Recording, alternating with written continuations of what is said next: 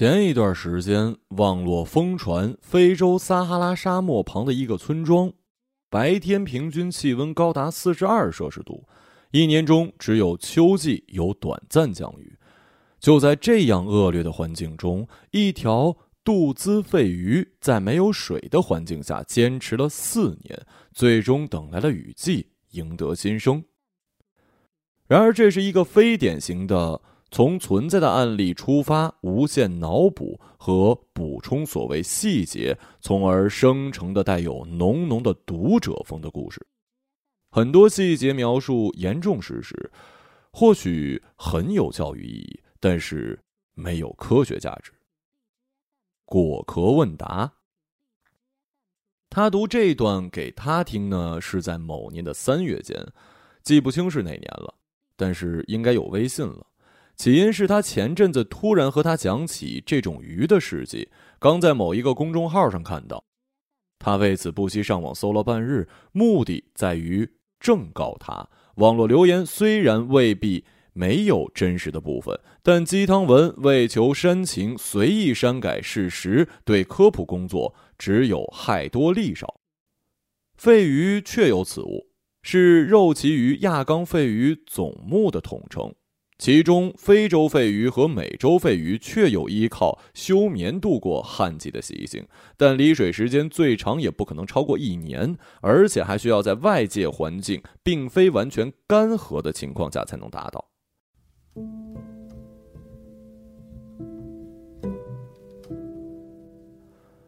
他还没听完就悄悄打了一哈欠，但肉身仍然坐在饭桌对面。在他家，女人总是显得过分的疲倦，仿佛应对家里家外若干事宜用尽了9牛2虎之力。然而其实也不过只是上了一个日常的班回来，做了一顿日常的饭上桌。他假装没看到，坚持不带情绪的读完，并自顾自地发表评价。终于说完的那一刻，饭桌归附于神圣的静默，只听到女人发出极其轻微的咀嚼声，半根芹菜配肉丝，一勺剁椒炒鸡蛋，和感知自己平白说了半日的焦渴。这条问答至少得200个字，足以令人口干舌燥。这细碎的动静更显出饭厅叫人窒息的死寂。男人不禁想起了那句法国人的谚语：彼此沉默的时候，其实正有天使飞过。这也是时下饭局冷场流行的说法，可通常没几个人能接得住这太冷的笑话。说罢这句，局面只会更快地降至冰点。已终于有人不堪忍受的起身辞席，大家如释重负，纷纷做鸟兽散，散了局。然而男人想，用在此处会不会同样因为过分的频繁使用而失效呢？如果真的有天使肯时时看顾一对夫妻之间的日常，那么他一定是一刻不停反复的展翅掠飞头顶，在这狭小的85平方的空间里，朝夕往返，疲于奔命，精疲力竭。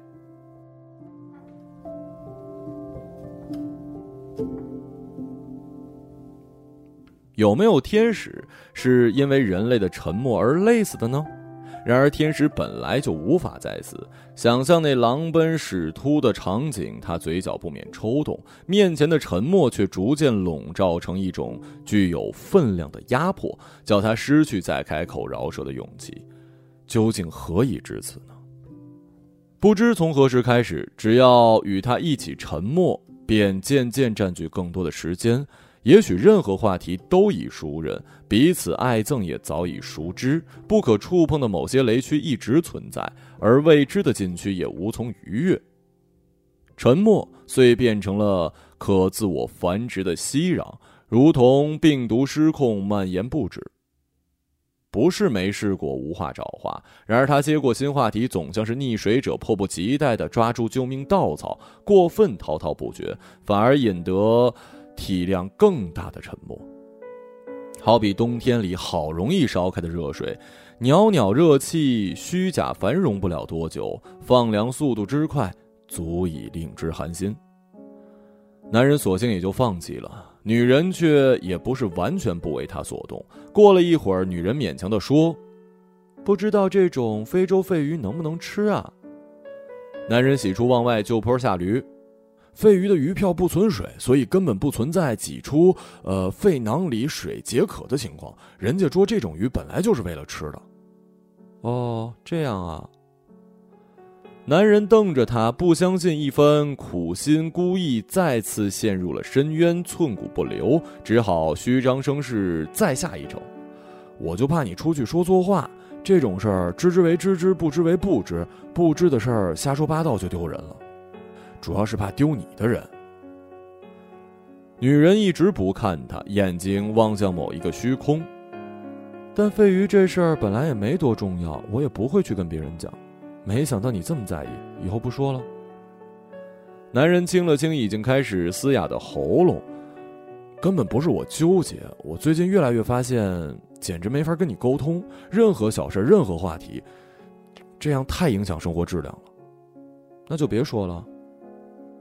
女人木然地起身，开始收拾桌上的碗筷，两个日式樱花菜碟里的汤币尽倒进饭碗里搁在一起，剩菜扔进超市铜板纸海报叶叠成的方形垃圾袋。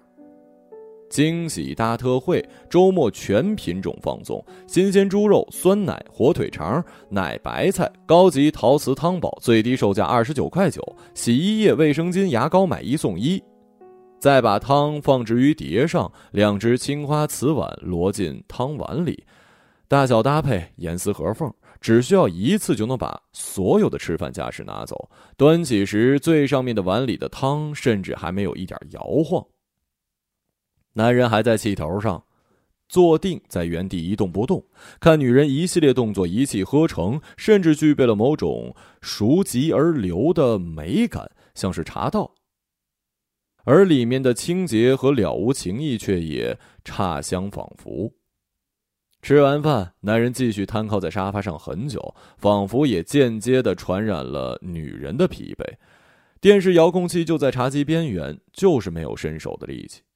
电视机一直黑屏，厨房里动静却长久不停，先是放水洗碗的哗哗声，再是碗碟一个个被放入碗柜的轻轻碰撞，中间极短暂地安静了一会儿。他才大概是往灶台上的抹布上挤清洁剂呢。这时候男人才渐渐明白，他是在等女人从厨房出来，似乎刚才的话还没有聊完说透。然而还有什么可以说的呢？除了那只该死的肺鱼。也许可以聊聊今天在学校的插曲，那个新招的助教又企图挑衅他的权威。工作过的男生就是不好指挥，不如自己手把手带出来的毕业生好调教。以及女人为什么今天看上去那么烦躁，面色不好，是不是单位遇到了什么事儿？充盈的怒气渐渐地化成了一缕说不清道不明的柔情，也不能光是自说自话，也得让女人说说呀。厨房的动静不知何时已止息了，男人又等了一会儿，还是没有任何声音。按照女人的习惯，洗完碗筷放进橱柜，就会用另一只抹布擦拭灶台，最多再做一壶纯净水泡茶。但今天吃的不欢而散，她不见得就肯给男人泡。如果是再额外多做一个水果沙拉，单位发的冰糖心苹果以及库尔勒香梨都放在阳台，她不可能一直不出厨房的。又等了一会儿，还是毫无动静。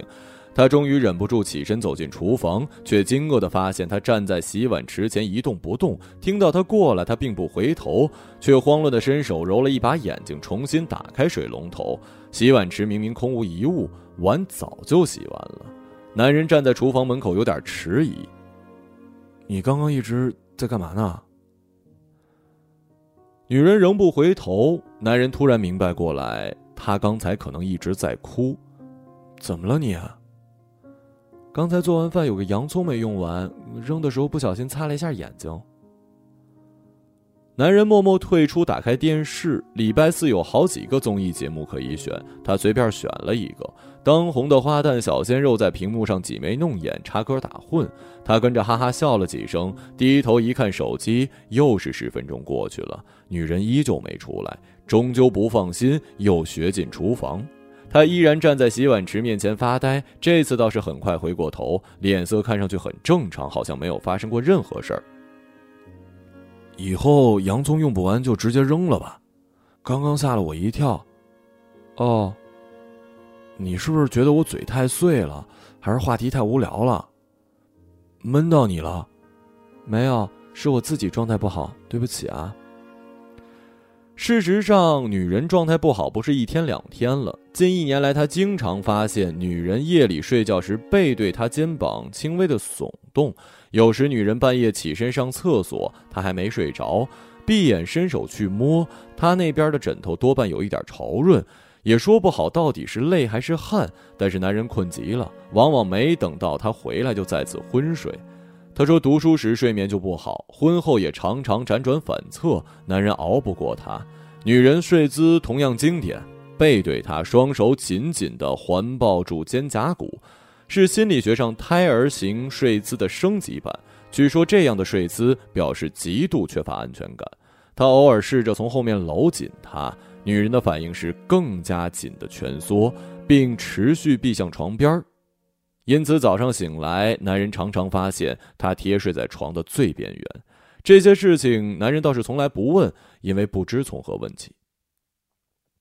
他娶了女人就好像娶了一个问号，一个哑谜，一个日夜躺在身边的不定时炸弹。男人疑心她轻微抑郁，但除了不太爱说话，而且很可能只是不爱跟她说话，除此之外，他表面上一切如常，脾气温和，情绪稳定，收拾家务也井井有条，不是没有走得近的朋友同事，和父母关系也堪称是和睦，而且也并不是完全拒绝交流。比如说费鱼，这是女人主动跟他说起的，偶尔也聊一聊单位的鸡零狗碎。每当这时，男人的急切反应往往又过了头。然而男人天性是如此热烈的人，尤其是在跟人意见发生分歧时，他一定会是最后总结陈词的那个。其实男人就是想说说话，尤其是想跟他说说。结婚数年，他竟然还是如此渴望交流，也是旷日，因此持久。他偶尔也强迫自己干点家务，但终究还是粗心闲散惯了，而且女人也无可无不可的，并不硬性的摊派，渐渐的也就能偷懒则偷懒。自问多年来，其他方面也没有什么值得指摘之处。下班后按时回家，周末也不太跟朋友喝酒。他在这城里相交本来就有限，平时还是宅在家里居多。一起去超市、电影院也是有的。无事时呢，他坚持从后面抱着她睡着，也就睡了。女人骨肉匀挺，正好一把抱个满怀。她有时候设想上帝视角，目光穿透被窝，大概就是一只大虾严丝合缝地搂着一只小虾。男人柔情蜜意地想起来就叫她虾。然而野外的小虾却也是一种极其容易受到惊吓、闪退回石头缝隙的那种物种。那么羞怯和敏感的小动物拒绝时刻保持活泼愉快的状态。他有时会想起自己幼年时从池塘捞起的虾米，总是养着养着就泛白，浮起死掉。养鱼也是如此。女人的确也像某一种水生动物，精巧好看，体温偏低，说不上是冷血还是娇气，很久都不生病，一旦病起来便无计可施。男人从来摸不准她心底的真实想法。比如刚才流泪那件事，他只能强迫自己相信真的跟洋葱有关。然而男人有时候问自己，对他持续关注与好奇，也许正不过因为桩桩样样熟知之后，总有一点捉摸不准、吃不透的地方。并不多，就那么一点点，因为似乎并不影响他人，只和性格有关。女人可以不必解释，他就从来不得其门而入。但这门也许是他故意关上的，也许。结婚第3年，他暑假回了一趟北京看母亲，回来还有半个月无事可做，突然来了兴致，说婚后一直没度蜜月，不如去老挝、越南消磨余下的10多天假期。女人答应，也跟单位请了年假。据说越南美奈的海鲜有名，同时间有壮阔海滩和无边的海景，又是旧美军基地。去了以后发现，这座小城的特色就是海岸线长。所谓城市，根本就是沿着海边的公路修了两排度假别墅跟饭店，区别只在于靠近海岸的旅馆偏贵，路另一边的便宜一点。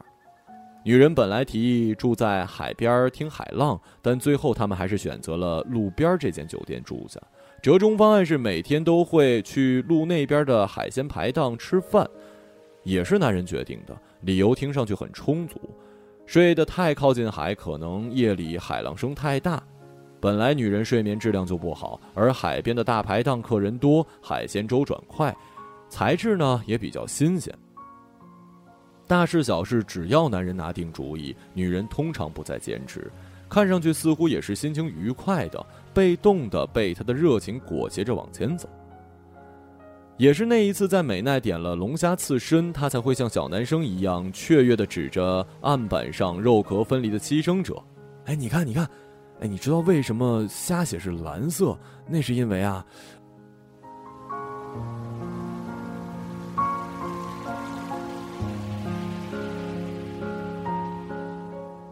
一大滩如靛蓝颜料的液体之中，那团银白仿佛还没有完全丧失知觉，轻微的痉挛几下，男人疑心是自己的幻觉。女人看了一眼，垂下了眼。哦。男人这才想起，他怕见杀生。和女人成家这么久，家里从来没有做过一次活鱼，要吃都是去饭馆，而且最好是鱼缸里的自然死亡。他说小乘佛教让居士吃三净肉，自己不杀生之外，还要不见为己杀，不闻为己杀，不疑为己杀。他一想起来便取笑，你又来了，你又不是居士。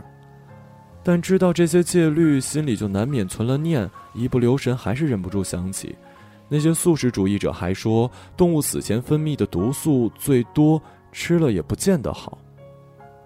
你就是给自己定的条条框框太多了，而且不知道从哪儿看来那么多乱七八糟的网络谣言。蒙田说过，人总是习惯于给自己自设障碍，你要知道怎么破我执。女人张了张口，终究没再说话。你总该知道，蒙田中文系毕业的。这些蓝血让我想起了蓝胡子。暮色四合之下，露天排档看不清表情，只见他转身回到座位。他们交谈时，那个越南厨师一直好奇地停手观看，脸上维持着一个听不懂的友善微笑，看他走向以后才继续操刀作业。他一直待在一旁，那人问 Is she your wife? Yeah. Such a good couple. You are a handsome man.But your wife is really, really beautiful. 厨师高高翘起大拇指，一脸看似真诚的笑。也许他对每一对确认关系的夫妇都如此称赞，这样才能够卖出更多的龙虾，流出更多的蓝血。他看着白色帽檐下一张憨厚的折脸，唯有苦笑。厨师要是知道他们刚才的对白，也许不会轻易下此结论。从龙虾也可以扯到蒙田，他是一个被妻子拒绝对话的愚蠢的丈夫，他们并不是真正合衬的 couple。 龙虾被烹调好端上来，他果然只勉强地动了一筷子，被煮熟后那些蓝色的血液变成了盆底一滩酱色的液汁。现杀龙虾肉鲜甜脆弹，被男人一个人吃的兴味索然，味同嚼蜡。蓝胡子的典故他是懂的，无非是说他是一个糟糕恐怖的丈夫。然而婚姻已至皮革之年，还一直停留在三观分歧的初级阶段，这现状也的确让人沮丧。他婚后不止一次怀疑自己娶错了人，他的冷淡、敏感、神经脆弱，以及让人难以忍受的固执，好在至少还算善良。也正因此，每次争到最后退让的都是女人，有时候甚至还会跟她道歉。起初几年，男人一直为自己舌灿兰花的口才沾沾自喜，后来发现只是女人懒得争辩。到底是从什么时候开始不爱了的呢？男人、女人，或者他们一起？男人在偶尔失眠的夜晚也曾经如此不乏精心的自问，在女人背对着他，肩膀轻轻地耸动那些暗夜，他尝试抱紧她，就像两只严丝合缝的对虾，然而却仍然好像比白天见到的任何路人都更遥远。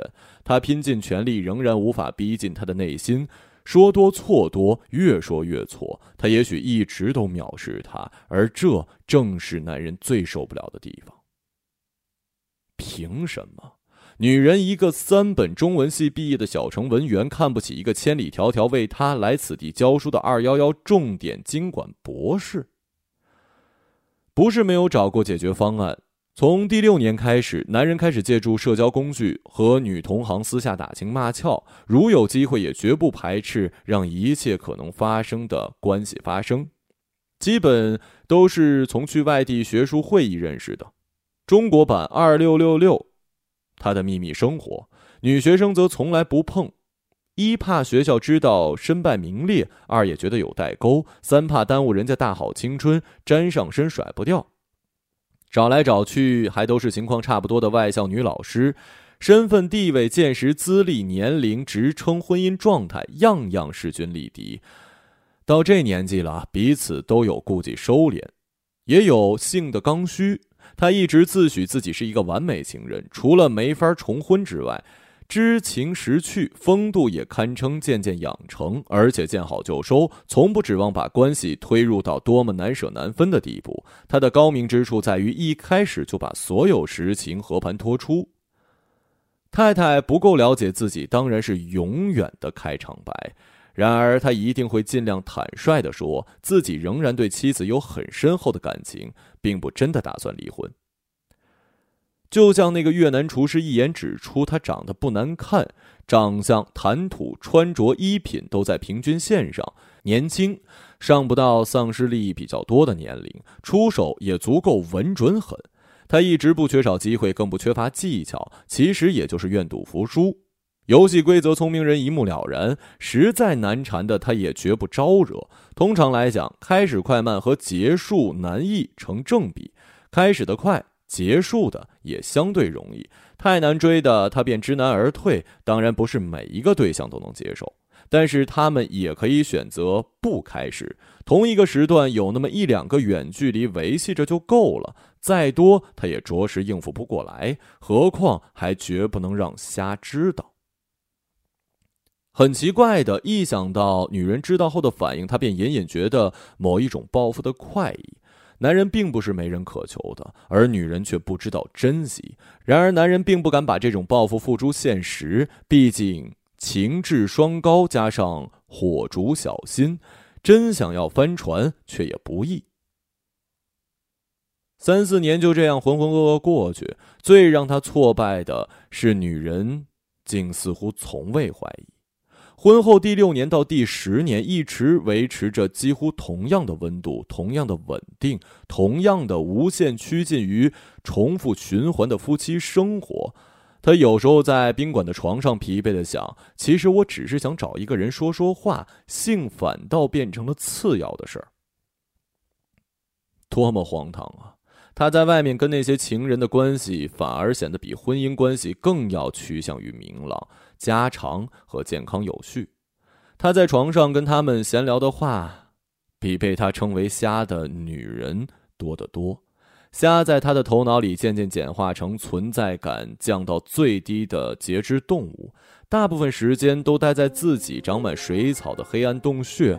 然而当男人偶尔注意到他时，却又不是不心虚胆怯的。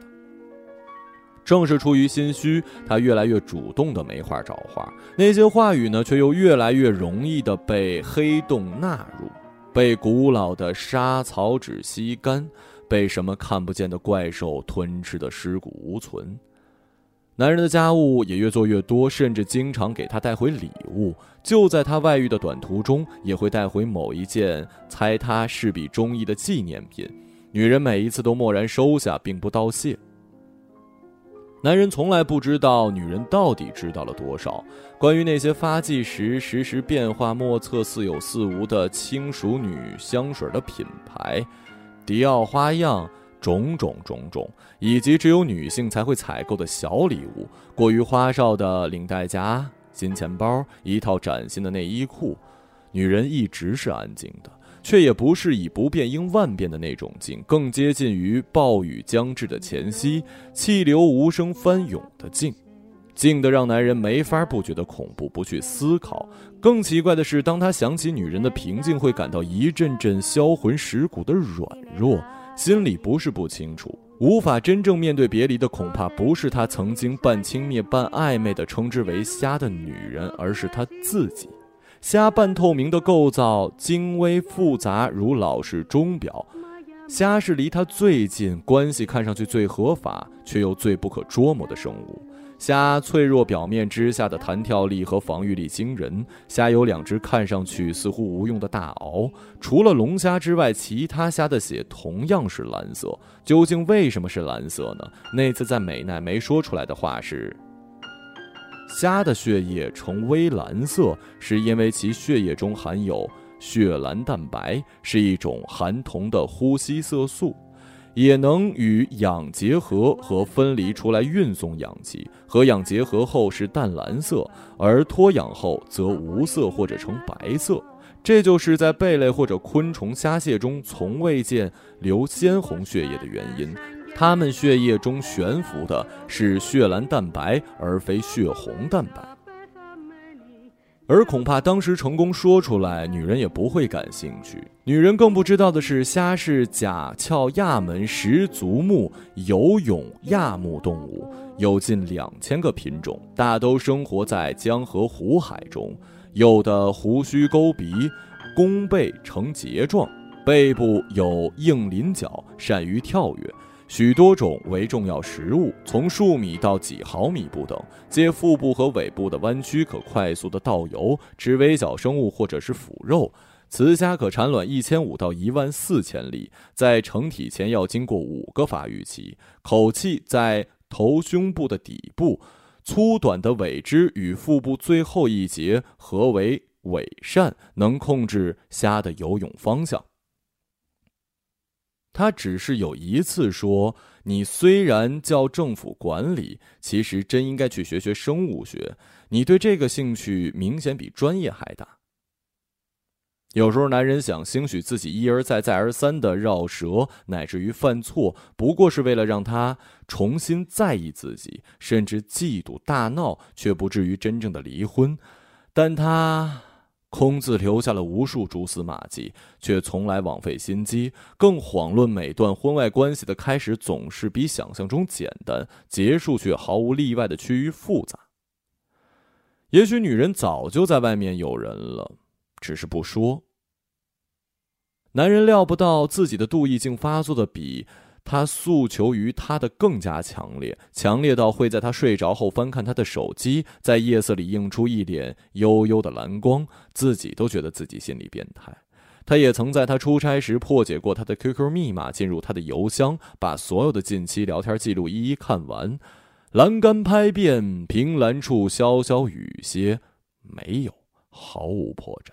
任何一点草蛇灰线都找不到，如果不是他过分清白，那么一定是聪明绝顶，早就料到他势必如此。那么男人喜欢的到底是他的沉默还是他的聪明呢？最初男人对他却是一见钟情，说来可笑，他们居然结识在南京开往北京的火车。男人去上厕所，偶然发现同车厢一个女子在看他最喜欢的迈尔维尔的白鲸。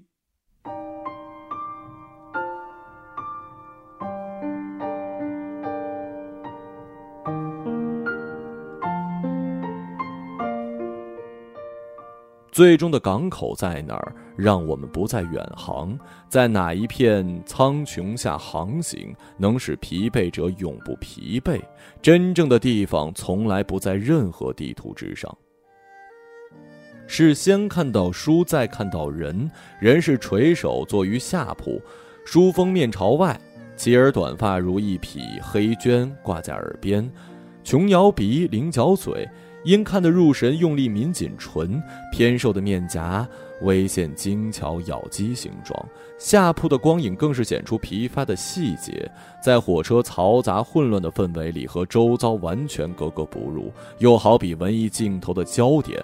好几个男乘客走过去都惊鸿一瞥，他则近水楼台，坐在窗边偷偷地端详他，出了神儿。女人最初也寡言，但是有问有答，谈吐有度。男人迅速地被她用词的简短和有效打动，更震动的也许是被她眼底那种石子儿沉入深潭的沉静幽光，看一切都像隔着六朝迢迢烟水。临别时，男人飞快在笔记本撕下一张纸，写上自己的联系方式，想了想又加了一句聂鲁达的诗：我喜欢你是寂静的。最古典的方式也最直接，他低头接过去，没有任何表示。火车还有1分钟到站，他马上就要下车了，行李已经取下，就放在他下面的铺前。他是博士毕业前去南通参加同学的婚礼，而女人就是南通人，工作3年，第一次北上出差，差一点他们就永远不会有机会彼此认识。女人静静把纸条收好，就在一瞬间，男人突然意识到，女人永远都不会找他。虽然他表面并不抗拒，对看似古典的他，看似古典的方式，却注定是无效的。最后30秒，列车缓缓驶入月台，他一把抓紧了女人的手：告诉我你的电话，快！女人受惊地看着他，黑瞳人又大又亮，大概是没有想到这个一路腼腆的男子竟有这样放荡无理的一面。快点，来不及了！男人不肯放手，女人几乎是在胁迫下喃喃报出11个数字，他口头重复一遍，心里又默记一遍，这才抓起行李飞快冲下车。刚下火车就缓缓地开动，他站在窗外冲他微笑着招手，心里却还在默记号码。车开到他看不见的地方，他立刻拨过去，通了。响了5声之后，他再次听到了那边他迟疑的声音，如同天籁响起，一个号码都没错。是你吗？是我。虽然明知车已经开远，他仍然下意识地跟着车尾跑了几步，不免气喘吁吁。他在那边轻轻地笑。过了很久，男人依然没法忘记那轻笑，那么轻巧愉快，那么让人充满不可说的不可测的希望。是不顾一切来到这座博物馆之城之后很久，他才知道虾那时正处在跟前男友将分未分的阶段，他或许也正急于寻找一根救命的稻草，让他从之前的泥沼般的关系中挣脱出来。他的前男友照片他见过，据说是他的高中同学。男人那个时候对他的感觉100%是一种逃不掉的命中注定。在刚刚知道此人存在世上不到1天，还不包括卧铺睡觉7、8个小时之后，就死心塌地地认为他是自己一生非娶不可的人。下车后神奇地打通电话，强化了这信念。他意识到女人和他这27年所有遇到过的女子，其实他所遇到的样本也极其有限，都是不一样的。柔美羞怯，轻盈的像是一只小鹿，又敏感如牵牛花上的露水。那时男人还差半年就博士毕业，正在找工作的当口，也就天时地利人和了。朝思暮想5个月之后，他来到南通，在此城最好的经管学院当了老师。这个时候女人还没有彻底分手，然而她的神兵天降加速了这个进程。几经努力，终于获得了家长的认可，主要是男方这边，同时也获得了共同祝福和经济支持。男人的母亲起初完全不能接受，最终发现无法改变现实之后，说服自己的借口是去小城也好，南通离上海近，交通便利，物产富饶，适合过日子。这时北京房价早已暴涨数倍，依靠博士刚毕业的底薪加上母亲的退休工资，猴年马月才能供完一套商品房。真实情况还有，男人根本就找不到京城的教职，真打回河北原籍又不甘心。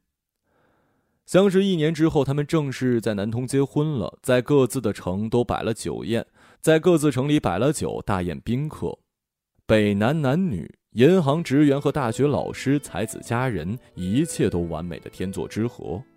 男人在婚礼上喝得酩酊大醉，主动告诉每一个宾客他们在火车上邂逅的罗曼史，所有人都惊叹称羡。女人有几个闺蜜甚至听红了眼眶，而她那时在哪里呢？女人只是忙于脱掉全市最贵的婚纱，换成胡静大婚时穿过的小凤仙同款，静静的眼含笑意的看着男人踏着七彩祥云，昂首阔步走进他的人生，他的家人，他的朋友，他的城，他自己。而第一道真实的裂缝来自于男人半年后从女人密友处无意得知，她曾经为前男友割过腕。一个有妇之夫，她的本科老师。男人当时狂怒的让她惊恐，事实上男人的愤怒也许只是出于嫉妒，如此人如淡菊的女子竟然也有过如此疼痛激烈的过往，而且不是为了他，第一次永远不可能再为他。在夜里，他用力地摇晃他的臂膀。你们有没有过？有没有过？他厉害还是我厉害啊？女人一开始还咬着嘴唇用力摇头，后来就保持了缄默。也许就从那个时候，虾开始越来越习惯于退回洞穴里。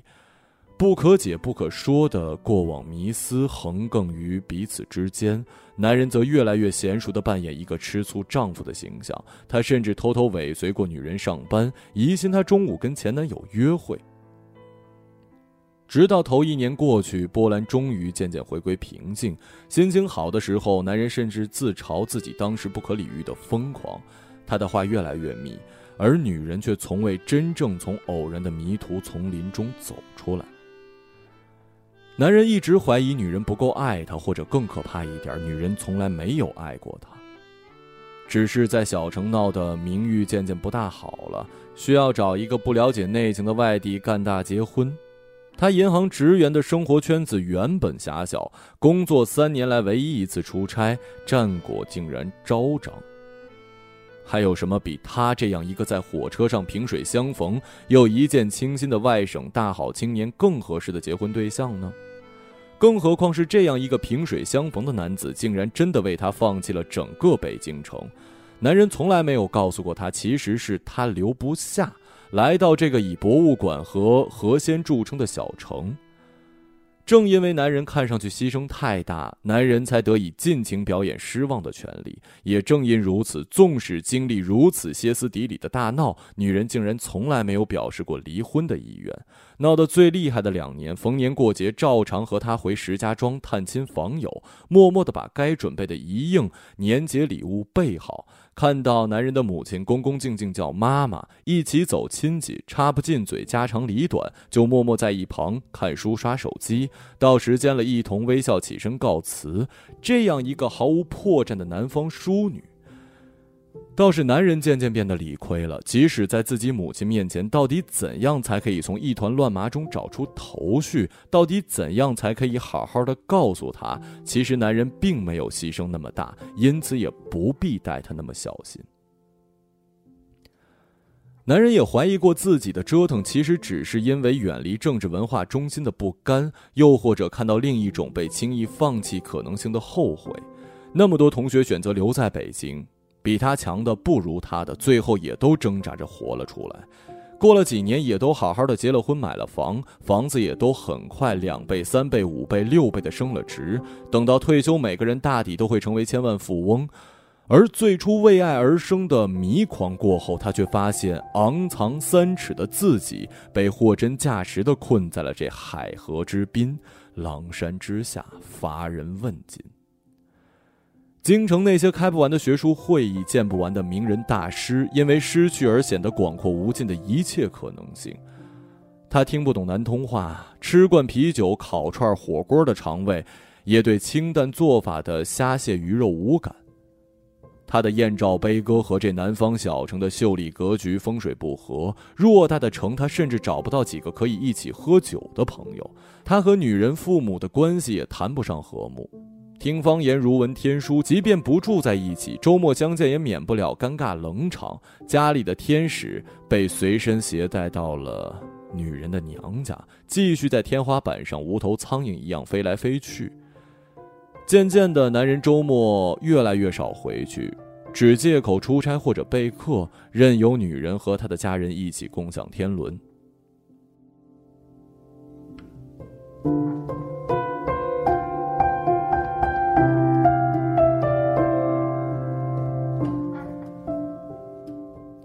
发泄的出口只剩下了一个，唯一的，轻车熟路的，无不快乐，然而被得的。那么问题来了，女人为什么不愤怒？除非是不知道，但是怎么能一点都不知道？还是不在意？那么如果一点不在意，为何不离婚呢？再退回到最初的假设，事情都已经这么明显了，到底怎样才能让她知道呢？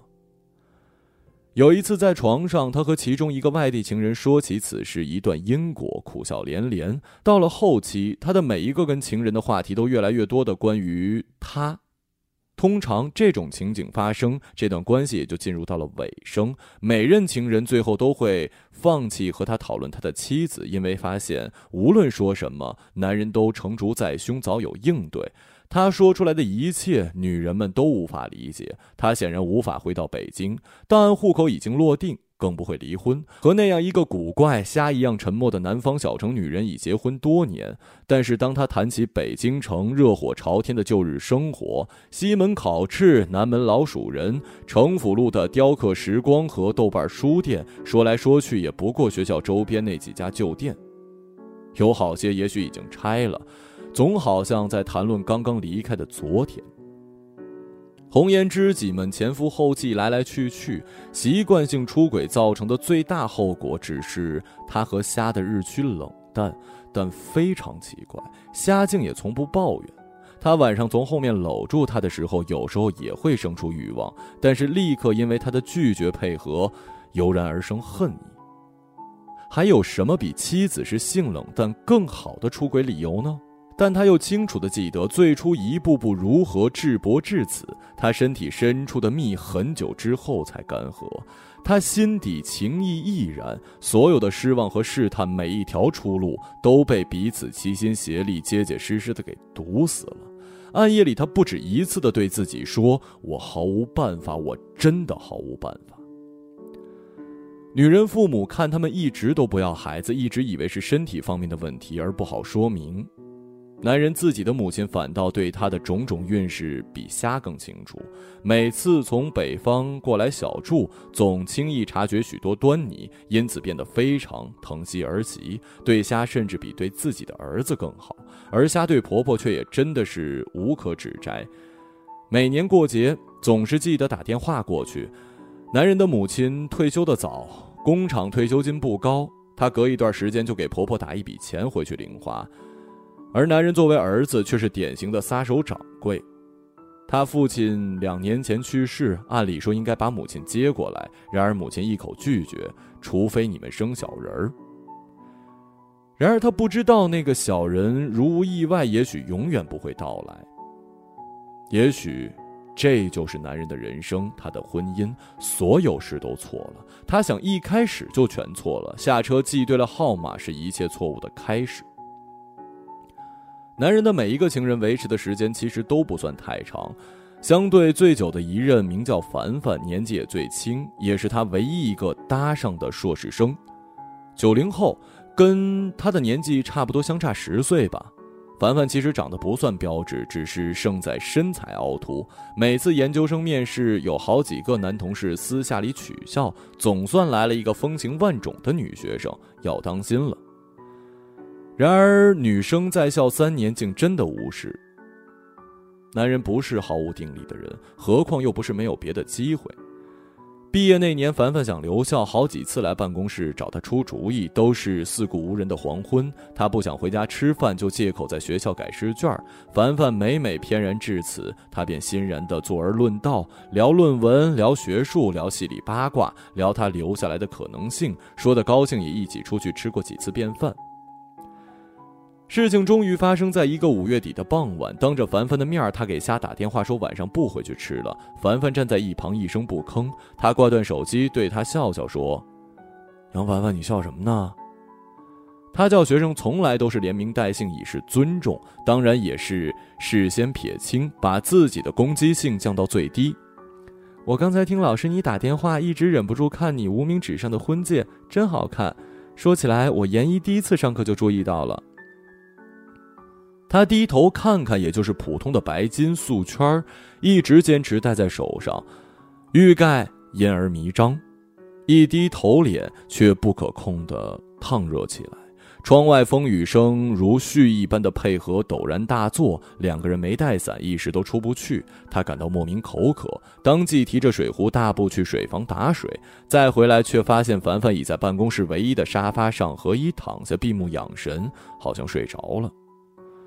他放下水壶，在沙发一边的一张椅子上坐下。那一刻办公室的氛围非常宁静，同样事情却是他不忍开口破坏的富有情调的景。他看着那张过于年轻还有绒毛的团子脸，心底模模糊糊闪过念头，如果将来生女儿，一定要警告她不能随便乱去男老师办公室，男老师不全是圣人。却没有想过女儿应该跟谁生，也许还是瞎，也许只有瞎。外面雨声密起来，或许还夹杂着冰雹。房间里光线越来越暗，他准备起身关窗，一直闭眼的凡凡却突然伸手拉住他的衣角，他复又颓然的跌坐，心底渐渐生出百爪，又觉得哀伤。一切关系开始都是哀伤的，因为势必将会结束。老师，你看上去很寂寞，你好像一直找不到合适的人说话。你这样有才的人，根本不应该只待在这样的三流学校的。男人张大嘴，眼泪却不自控地落下。那天晚上他回去的不算太晚，何况还有雨做掩护。他说他一直被雨困在了办公室里备课，然而那天晚上瞎却似乎第一次有所察觉，长久背对他睡觉，第一次突然在黑暗里转身看定他。黑夜里并不是完全漆黑的，何况还有不断的闪电，斩断地照亮了两个人脸上深深浅浅的阴影和彼此的戒备。要个孩子吧，都结婚这么久了。那些你喜欢的生物知识，也许可以跟孩子说。过了一会儿，女人又轻声说了一句：“对不起。”男人木地背过身，竭力控制自己肩膀的耸动。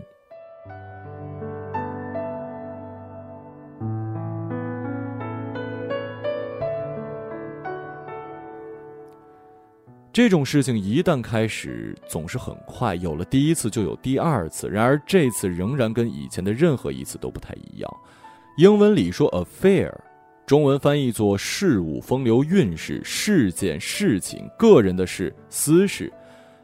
他想也许可以叫做情事。故事很多，而情事并不会太多，就像他第一次在火车上遇到虾，他自己知道的。然而虾也同时终于从长久的冬眠里醒过，开始温柔而固执的不断的需求他，他无法拒绝自己的义务。也许潜意识里他同自己一样清楚地知道一切，不到最危险的时刻不会出手，这是动物最基础的本能。每次他都很怕怀孕，越勉强越出戏，越出戏越恐惧，出轨那么多次，是从这一次才真正意识到自己是精赤条条地站在两个立场截然相反的女人之间，终于有一天被发现，被撕裂，被审判，而每一天都是劫后余生，苟延残喘。凡凡如前设想一般的顺利留了校，他的确出了不少力。与此同时，两个人身边的流言蜚语渐渐增多，他在学校感到了无法可想的压力，也渐渐渴望得到一个解脱。和以前一样，他开始越来越多地跟凡凡聊到另一个人。天下没有不散的宴席，他心里给自己下了指令，一个人要像一支军队，诸如此类的吧。非常可笑的心理暗示，万分不愿的杀伐决断，或曰毫无决断。与别的不同，凡凡居然完全不接他的话茬。本来从一开始到后来一直牢牢控制局势的，都是整整小10岁的女孩。女孩来访，他开口，他躺下，他决定一切开始。在这段关系里，男人表现得过于束手无策。正因如此，他对凡凡也比对其他女人要更加深刻的迷恋。也许他的本质就是孱弱的，期待被驯养，不是被凡凡的肆意，就是被瞎的沉默。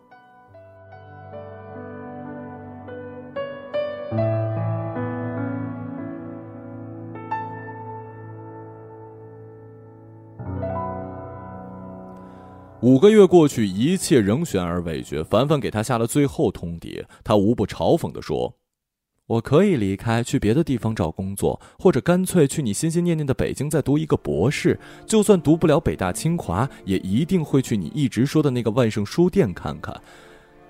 那书店上面有家什么来着？哦，醒客咖啡。我去了，也许就彻底醒。”但是他的意思其实是不想再继续现状，现状太痛苦了，因此也太没有必要了。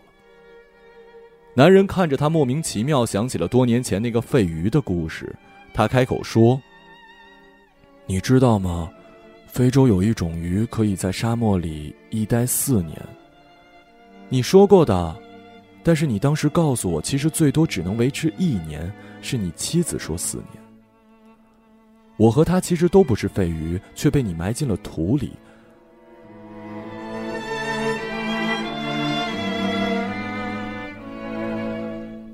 对此，男人唯有报以沉默。我都明白了。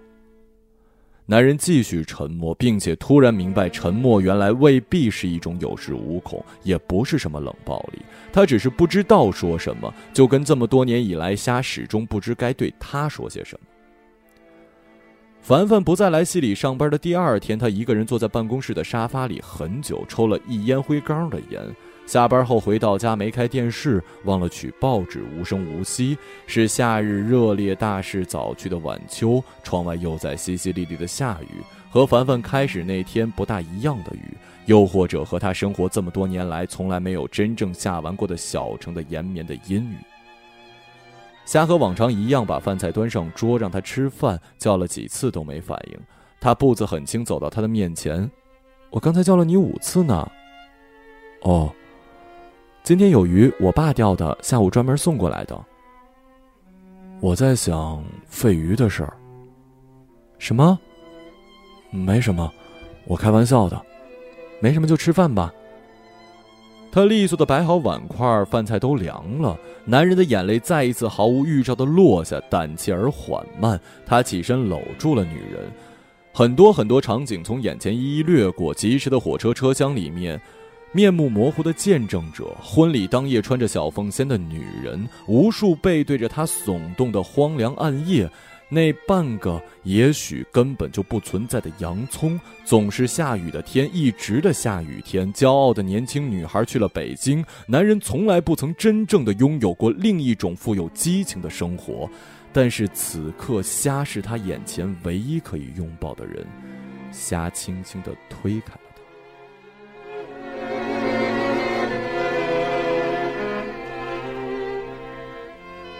下了好几天的雨，窗外正好有一轮将满未满的月。刚拉开窗帘，无数银币就像大量慷慨地倾洒在他身上，几乎能听到相互碰撞的声音。那一瞬间，男人看呆了，心底却冻然冰凉。月亮的光是那么冰冷，那么耀眼的亮。月亮里的女人是他法定的妻子，其实完全是陌生人。如此沉默，却又比任何时候都要坦白。凡凡也一样坦白，一样直接。男人的心突然疼痛的痉挛再次缩紧，那些身体反复的收纳与推拒。女人总比男人更加明白如何用行动说话，而男人一直自以为知道一切，并且选择一切，表达一切，却完全是愚蠢的。就在此刻，1000只肺鱼在遥远的北京的月亮地里开口唱起歌来，满嘴泥土不成声调。这就是我们的生活，肺鱼的生活。雨一直下，但是真正的雨季永远不会来。不必再唱了。他蹲下身子，头痛欲裂。我知道了，我知道了，不必多说了。我一切都心知肚明了。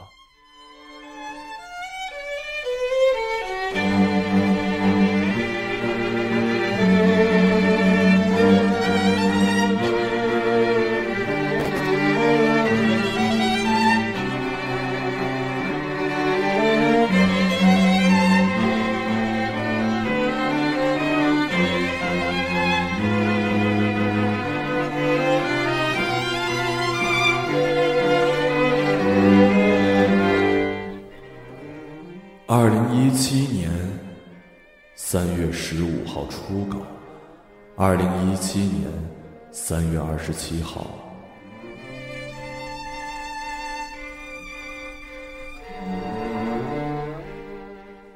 一个朗读者，马晓成。